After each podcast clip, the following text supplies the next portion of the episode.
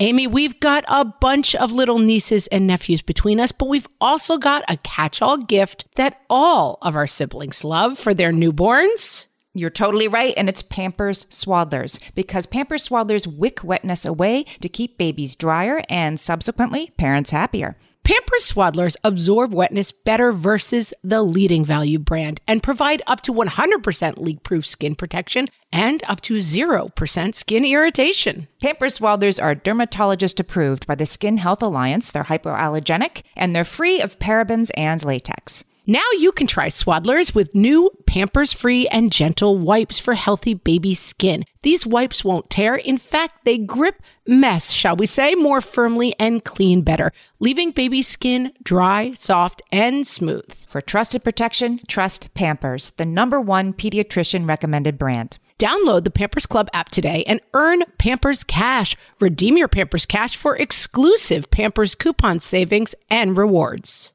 Only redeemable via Pampers Club. Pampers Cash has no cash value.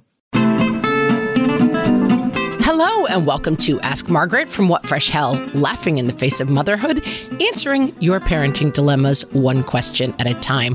Today's question comes from our Facebook group, facebook.com forward slash groups forward slash What Fresh Hellcast, and it is from Amy, who asks, Okay, mom, how do you handle all the FOMO? Fear of missing out for anyone who doesn't speak internet. Avoid social media. Any advice? This is mainly pertaining to things my kids might be missing out on, experiences, activities, etc. As usual, on our Facebook group, this question had a ton of great responses. So I'm going to share some of them and then offer some of myself. A couple that stood out to me. Samantha suggested that it is actually our job to avoid, and I had not heard this expression before, concierge parenting, that it is not actually our role to make every day for our children a magical wonderland of bliss and happiness, and that missing out on some things is probably okay for our kids. And I like that idea of reframing a little bit from like, I am looking at all of the things my kids aren't getting to, oh, I am looking at this and reframing the idea that I am not the concierge of my children's life and existence, and therefore this stuff lives a little bit outside of our experience. It can be difficult, it can be hard, but I think it's smart to do.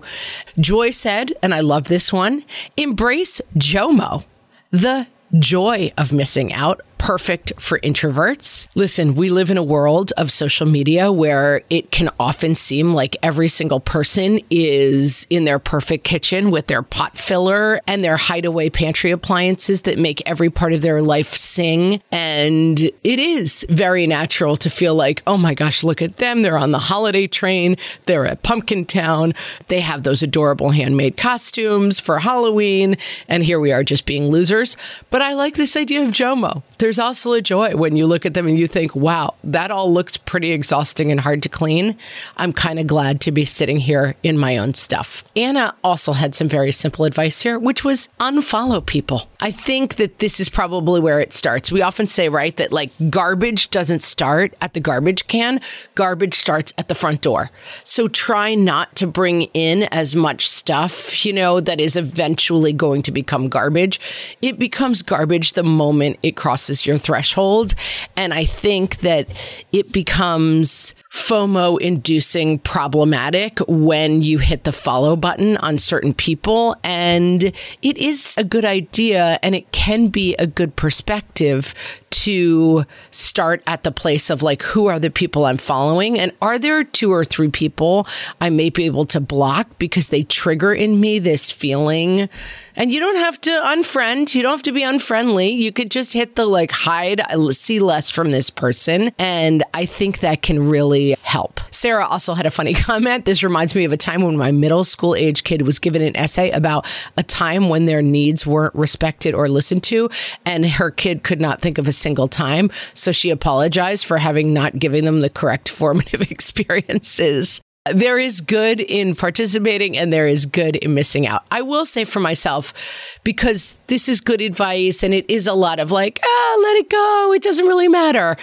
I just want to say I know this feeling and it is not always as easy as like let it go. We do a thing around the holidays often where we do it's like a little house tour that you know, you go and walk through people's beautifully decorated houses and it's really fun and it's social and it's a fundraiser for some event that is good. And I live in a perfectly nice house that has lots of dopey flaws. Like the double pane windows are permanently frosted over, so it's hard to see out of them. And three of the doors come off on the hinges, and one of the showers doesn't work, and one of the bathrooms doesn't work. And it's a fixer upper that we have neither the money or the inclination or the time to fix up. And I will say that when I go to this event, this holiday look through people's beautiful houses.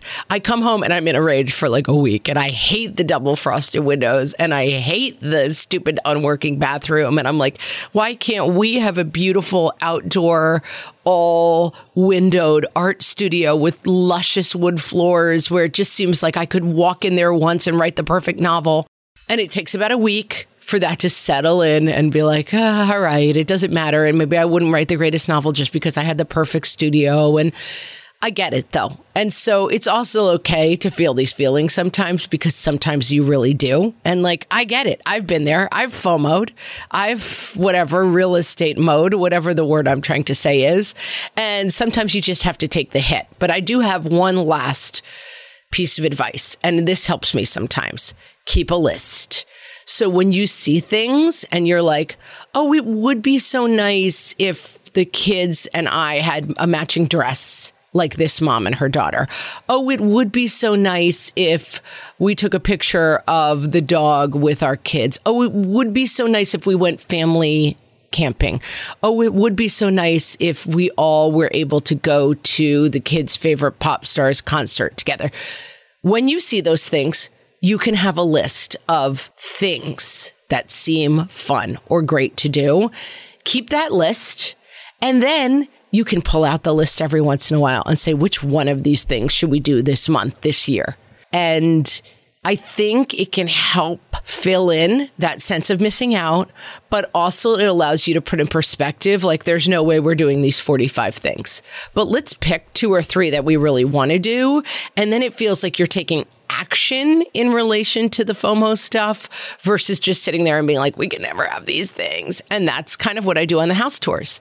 Like, oh, it would be nice if the windows weren't frosted over. Oh, it would be nice if we had this beautiful hardwood all glass art studio. It's like, okay, well, I can't do that one, but I might be able to fix the frosted window.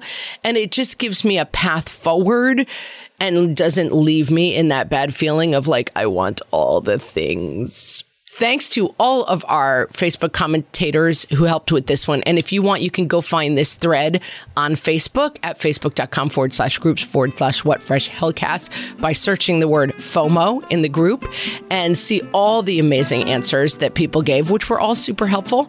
And always, if you have a question for myself or Amy, you can ask them on our Facebook group or you can send them to info at whatfreshhellpodcast.com and you might hear your question answered on an upcoming episode. Thanks for listening.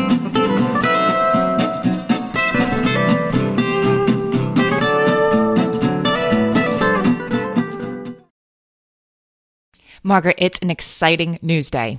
An exciting news day indeed, Amy. A few years ago, we launched our first spin-off podcast, Toddler Purgatory, hosted by the hilarious Blair Brooks and Molly Lloyd. And guess what? Now Blair and Molly are back with their all new podcast, Unsticking It. You know Blair and Molly as two busy moms and actors, and somewhere between potty training and the pandemic, they both felt like they lost their creative kaboom. In their new podcast, Unsticking It, they are going to talk about how all of us can get back to what lights us up after motherhood. Amy, I need this. Me too. And Blair and Molly will be talking to fellow imaginative minds. We're talking actors, artists, and creators of all kinds about how we can all unstick ourselves from whatever muck we're stuck in. Follow, subscribe, and listen to Unsticking It wherever you get your podcasts. That's Unsticking It with Blair and Molly, because sometimes life stucks.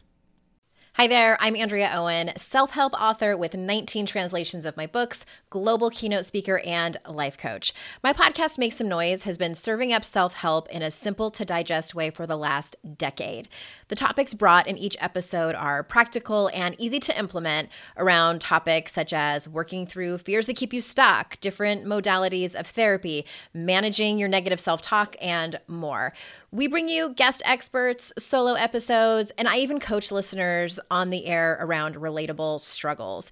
I also do my best to weave my sense of humor into some heavy topics because let's face it, life can be pretty hard and it's so much better when we can have some fun while walking through our challenges. Whether you're seasoned in personal development or just starting out, Make Some Noise podcast will help you become the best version of yourself, the person you're proud of when you look in the mirror and show up in your life. Simply search Make Some Noise with Andrea Owen wherever you listen to your podcasts.